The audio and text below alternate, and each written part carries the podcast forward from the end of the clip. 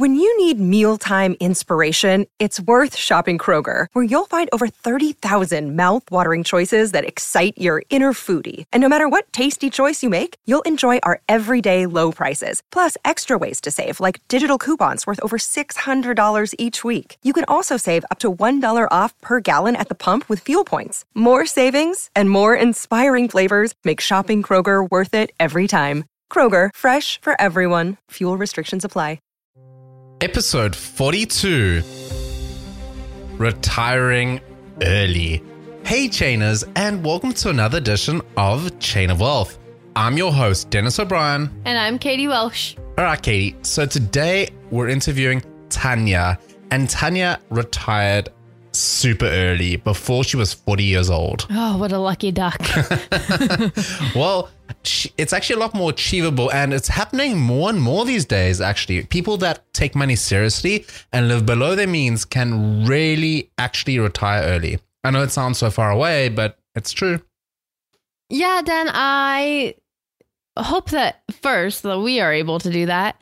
And I feel like there are two types of people. There are the people who do live below their means, and then there are other people who just spend money like there's nothing else to save for. Yeah, I think when it comes to a relationship, like, you have to both be on the same page about your financial goals. Yeah, their spender and their saver need to come together and have kind of like a common ground and be able to work towards something together, because if you're not working towards it together, then you're kind of just frustrating each other and making it more stressful. Yeah, and it's super easy for someone to, well, so say the spender, to literally go and create havoc.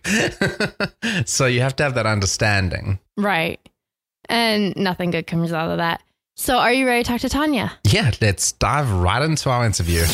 Welcome to Chain of Wealth. Here's your host, Dennis, inspiring you to begin your journey of financial freedom.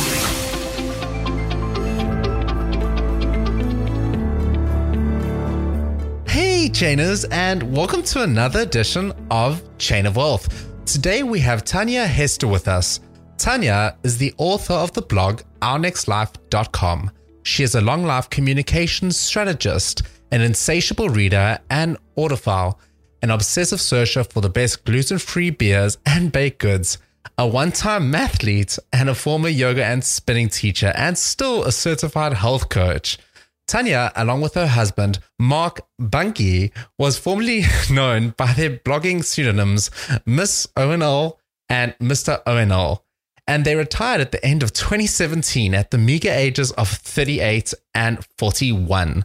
Tanya also has a podcast, The Fairer Cents. Welcome, Tanya. Thanks so much for having me. I'm so excited to be here. We're excited to have you on the show. So, first off, I have a really pressing question for you, and it might save the world as we know it. What's your favorite flavor of ice cream?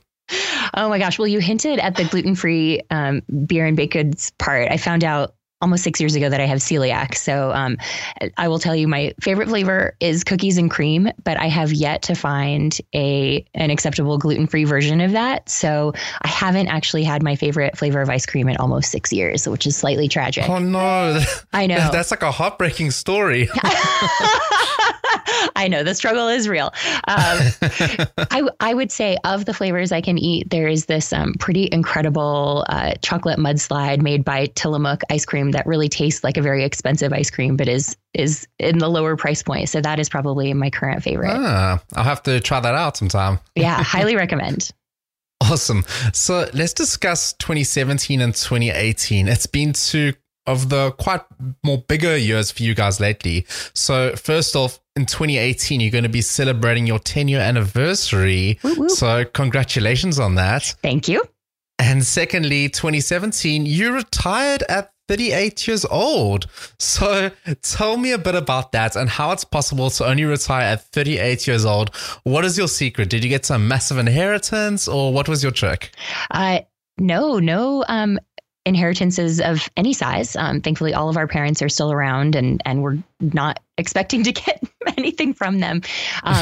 My husband, Mark, and I have been really fortunate to earn you know, above average incomes. We've had very demanding careers that have really required us to be present and available at all times for many years now. Even though we're retiring young, we still had our jobs for a very long time. Him almost 20 years, me about 16.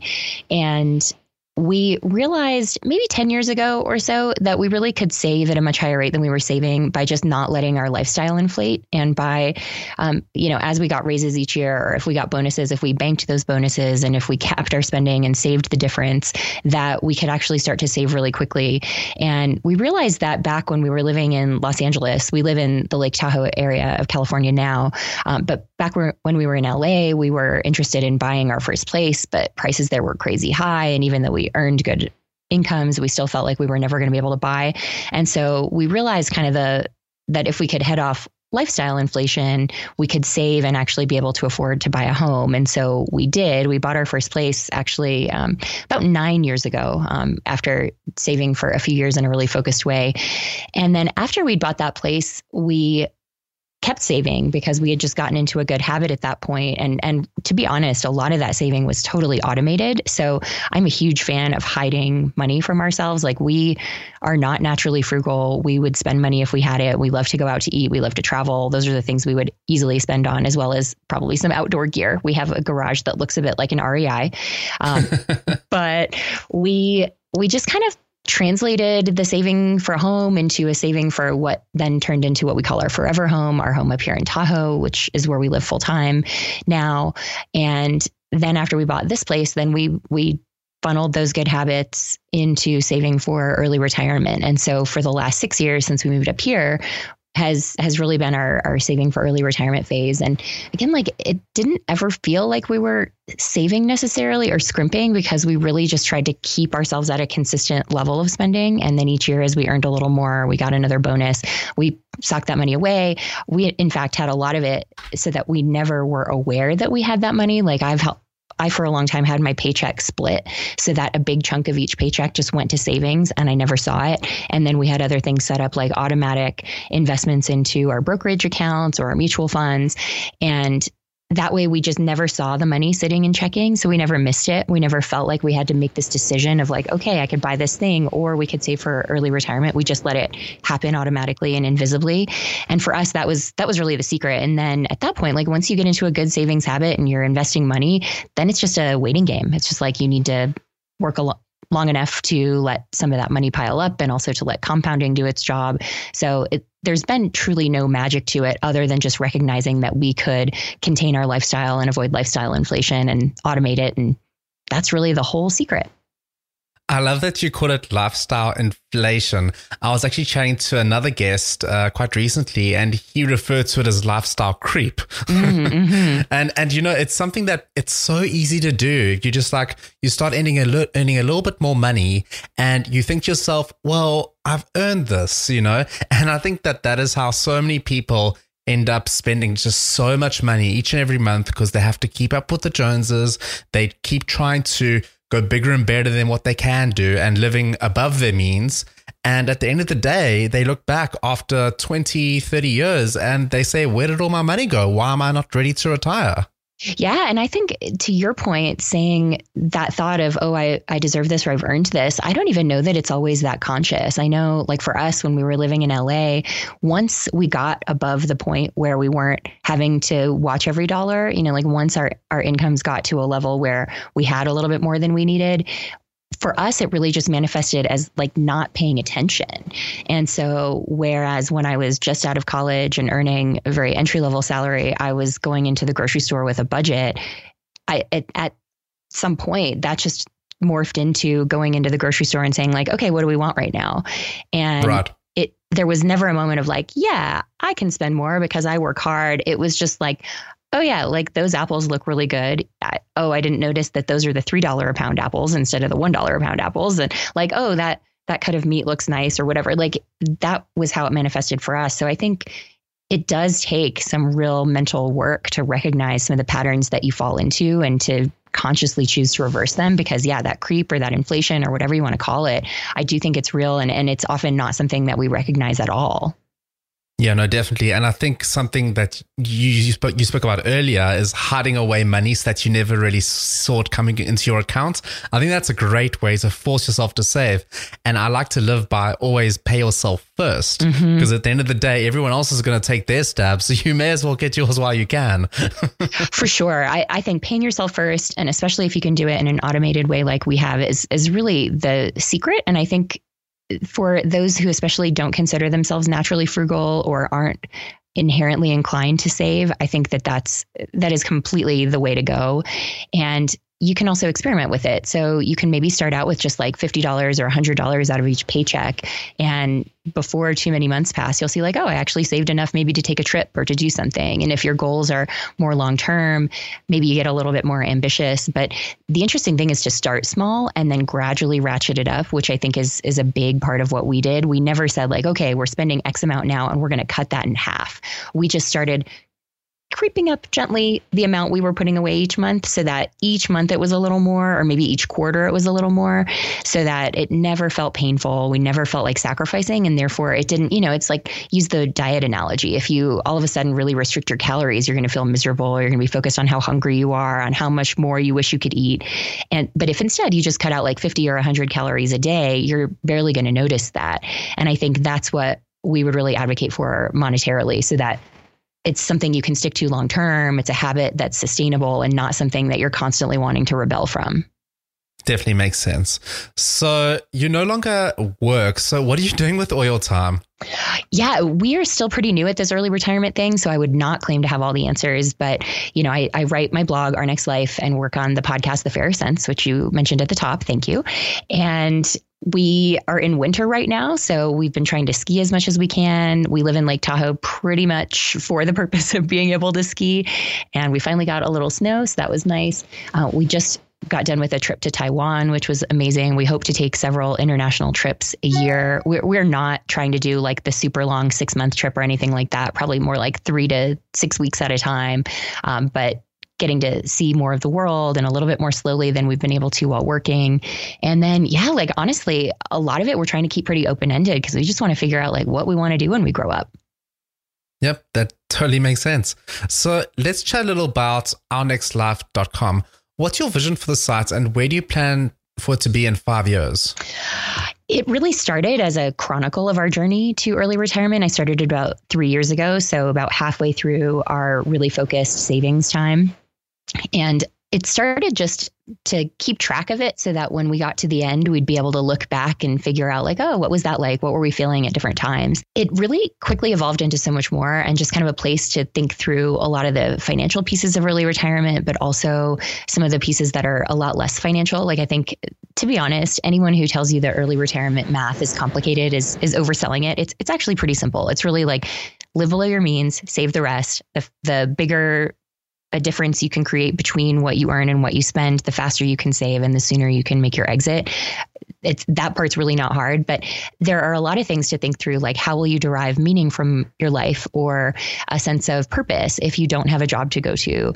How will you get your health care without an employer, especially in the States where that's really complicated right now and still pretty expensive? Things like that we started really diving into deeply. And so I just want to keep writing it. I really love writing. It's a great creative outlet for me. It's also just really wonderful to connect with the community of folks. There is a really good early retirement community right now, which is lovely to be a part of. And so 5 years, I don't know. I don't have any grand ambitions for it. I definitely like to do a few more podcasts that kind of spin out of that. But beyond that, again, I think like really my goal right now is to try to keep as much of life open-ended as possible. Awesome. I absolutely love that. So if you could go back and you're 23 years old again and you've just finished studying, would you do anything different the second time around, or would you follow the same sort of plan? Oh my gosh, no, I totally would. I hinted that, we are not naturally frugal at all. I think like in my case, I would say to myself, like, never set foot in Target. I feel like when I was in my early 20s, I did so much impulse buying at Target. And some of it was to try to make my house look more grown up. And some was just like dumb, you know, just dumb purchases that I didn't need. And I would say probably over half of what I've decluttered over the years is, you know, junk from Target. And so just don't set foot in there. The things you need, you can buy elsewhere, or you can get them on Amazon or whatever. But that would be, I think, the first thing. And then I really would have liked myself to have gotten into a better savings habit earlier. My husband, Mark, was amazing at saving in his 401k from a really early age, but it took me a little bit longer. And so my balance is quite a bit lower than his. Ultimately, with our pooled resources, it doesn't matter. It's not going to sink us, but it certainly would be nice to have a bigger cushion there for our later years. So I think that get in on the 401k sooner, maybe do some Roth while you're still at a lower income, and yeah, don't go to Target. I love that. So do you have any tips for people that think they'll never retire? They feel like lifestyle creep has kicked in. Like, how would you recommend people try and scale back a bit? Yeah, I think that first, you are not alone. Most people think that they are never going to be able to retire. And most people think that they're going to work forever. They're is an interesting gap there, though, between the age when people expect to retire, which is about 67 or even later, and the age at which most people do retire, which is closer to 62, which tells us that for most people, they don't actually get to retire when they want for a variety of reasons. Maybe they get sick, maybe they have to care for a loved one, maybe they get downsized and can't find a new job. And so there are a lot of reasons to really take the need to be financially independent seriously.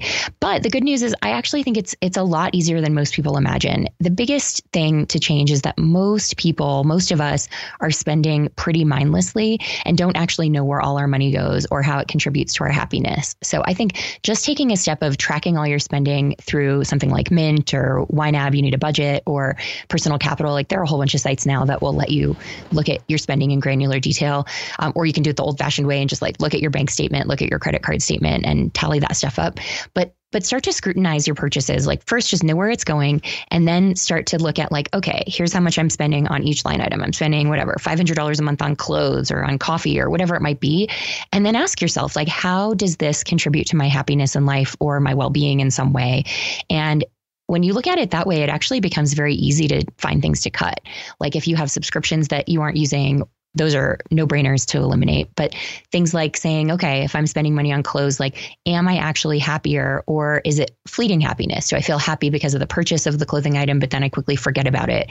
Things like that. And I think if you do something like a declutter or like a KonMari, I'm actually slightly skeptical of decluttering methods because I think they contribute a lot of waste. And I think often people end up repurchasing a lot of that stuff. But if you just sort of like know what your belongings are, know where your money's going, know how it's contributing to your happiness, it becomes so much easier to scale that back and to just get a handle on it.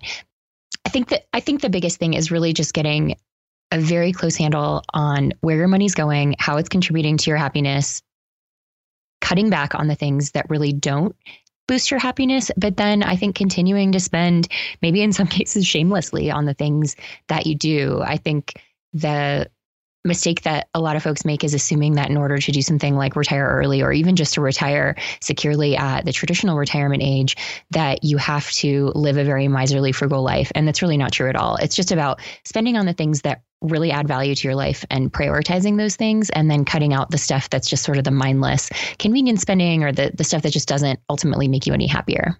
Totally makes sense. Trainers, we're just going to take a quick break and then we'll dive right back into the value land round. Trainers, did you know that we have a free group on Facebook for anyone that's trying to tackle a massive amount of debt? If you'd like to join this group, just head over to chainofwealth.com/group. There you'll be redirected to Facebook and you'll be able to join our debt-free community. There we are encouraging people to become debt-free, and we want to know all about your story, how much you're paying off, how you're doing along your journey. And you can really talk to a lot of other people and realize you're not in this alone. So many people are in the same boat. And sometimes it's just really refreshing getting to talk to other people with the same goals. That's chainofwealth.com/group. So Tanya, why do you think that people fail at achieving their dreams? Oh gosh, this is like a whole sociological question. Very loaded. I'll avoid going into that stuff. But I think, like there are things in society that don't necessarily set people up to succeed in every instance. Or, some of the data say, for example, that if neither of your parents went to college, you are much less likely to go yourself. So I think that there's some of that stuff that's just systemic that is invisible to a lot of folks, but is really important and does impact a lot of lives. But I think if you look at just the individual level, I think like not seeing good examples of success in your life is a big reason. If you don't have access to people who've done some things that maybe you'd aspire to, and you can't ask them questions, or you can't even just sort of like see how they live their lives, it's hard to envision something like that for yourself. And I really do think envisioning where you want to be is a really important piece of achieving that goal. I think the next piece is not having a clear idea of how you're going to get to your goal. So just sort of like not knowing the steps. And sometimes the steps aren't always obvious. Sometimes they are, but it always takes some homework or some research to figure out, okay, how do I get from point A where I am now to point B where I want to be? And are there multiple paths I could take to get there? Or is there just one path that I need to follow? And then the last thing I think is systems. Having systems that help you succeed, I think, is really critical. And I think a lot of folks don't have those in place. I know I sure didn't before we really got serious about saving. And I just always assumed that because I wasn't naturally inclined to save, I wasn't naturally frugal, I was going to fail. But really what it was is I just hadn't figured out how to pay myself first yet, or how to automate the savings. And for me, that was the system that I needed that ultimately made me successful, made me and Mark together able to retire early. But I don't think that that's necessarily obvious that you need that. So I think figuring out whatever it is that you need to be accountable, or that you need to help you reach your goals, there is no shame in finding systems to help you. Totally with you. And I think that makes so much sense. Do you have a favorite quote you like to live by? It's less a quote than just sort of an idea. In my office, at home, I keep a picture of Julia Child on my wall. And I think that Julia Child is just like a wonderful, inspiring human. And the book that she wrote, My Life in France, is really wonderful. But the main thing is she didn't even learn how to cook until she was in her 40s. And she became this huge cultural icon in America. She revolutionized how American housewives especially cooked, and introduced most of America to French cooking, which was a new thing back then. But she did all of that without having cooked much at all before she was in her 40s. And so to me, that is just a lesson that it's never too late to follow your dreams, or to discover a new dream. And that's a big part of why, for me, early retirement is very much about keeping things open-ended and not going in and saying, okay, here are the 10 things I want to do this year. It's like, let's just see what comes. Like, maybe we're going to discover something totally new and amazing that we had no idea about before. So I think it's important to allow space for that in your own life. Yeah. Otherwise you'll just be miserable. You have to really take the time to sort of figure out what's right for you, really. Yeah, totally. Or just like not assuming that because you were good at something as a kid, that that's like the thing you should do. Like there are always new things unfolding. And so keeping yourself open to those opportunities, I think, is really the secret to happiness in life. I love that. So do you have any other books or podcasts that you could recommend to our listeners? Absolutely. I really love the book Big Magic by Elizabeth Gilbert. I think whether you think of yourself as creative or not, it's a really wonderful, quick, easy read kind of self-help book that is really geared at welcoming more creativity into your life. And I think it can be in any sort of category. So it's not just about how to be an artist. It's really just like how to think in a more open-minded way, or how to see opportunities, or how to kind of, march to the beat of your own drummer a little bit. That sounds cliche, but I think that book is just a really good source of inspiration for me, and I lend it out to everybody. If you're thinking financially, my favorite book is Your Money or Your Life by Vicki Robin. That I think is just a really good way to do kind of some of the stuff I was talking about earlier, which is aligning your spending to what really brings the most happiness and value to your life. And she has this really wonderful way of thinking about it, which is to put your money in terms of the life force that it represents, which for me was like mind-blowing and game-changing. This idea that it's not about like what reward it can buy, but like this dollar, it took me some time to earn this. And that is a representation of this limited, vital force that I have. And that really helped me save a lot. So I think for anybody who needs some kind of financial correction in your life, or just some inspiration, that's a really, really good one. Tanya, we've absolutely loved hanging out today. Do you have any other last piece of advice before you go? And then we'll say goodbye. I think the biggest thing is, regardless of what your financial goals are, if you're paying off debt, if you're saving to buy a house or a car, or saving to have a kid, or trying to do, a longer term goal like saving for early retirement, I think the biggest piece of advice is make sure that you're enjoying your life today as well. Don't sacrifice everything to get to that goal to where you're miserable now. None of us are ever guaranteed tomorrow. Today is the thing we have, which is not to say live a total life of FOMO or spend all your money, but make sure you're spending at least a little bit on the things that truly do bring you happiness and that are helping you take care of yourself, because we don't want to put all that joy off for later. We want to have some joy in the present as well. Chainers, we've been hanging out with Tanya Hester. You can check out her blog at OurNextLife.com. There's some great information there. Find out how she retired early and figure out where you are in your journey and plan for your future. And most importantly, find your happiness. Chainers, we hope you enjoyed today's episode, and we really encourage you to continue the conversation on chainofwealth.com/podcast. There you'll be able to find a transcript of everything that we discussed in this podcast episode, and any other for that matter. You'll be able to search the site and leave any comments, ask any questions, and we will get back to you. That's chainofwealth.com/podcast. Lastly, we hope you enjoy the rest of your day, and catch you on the flip side.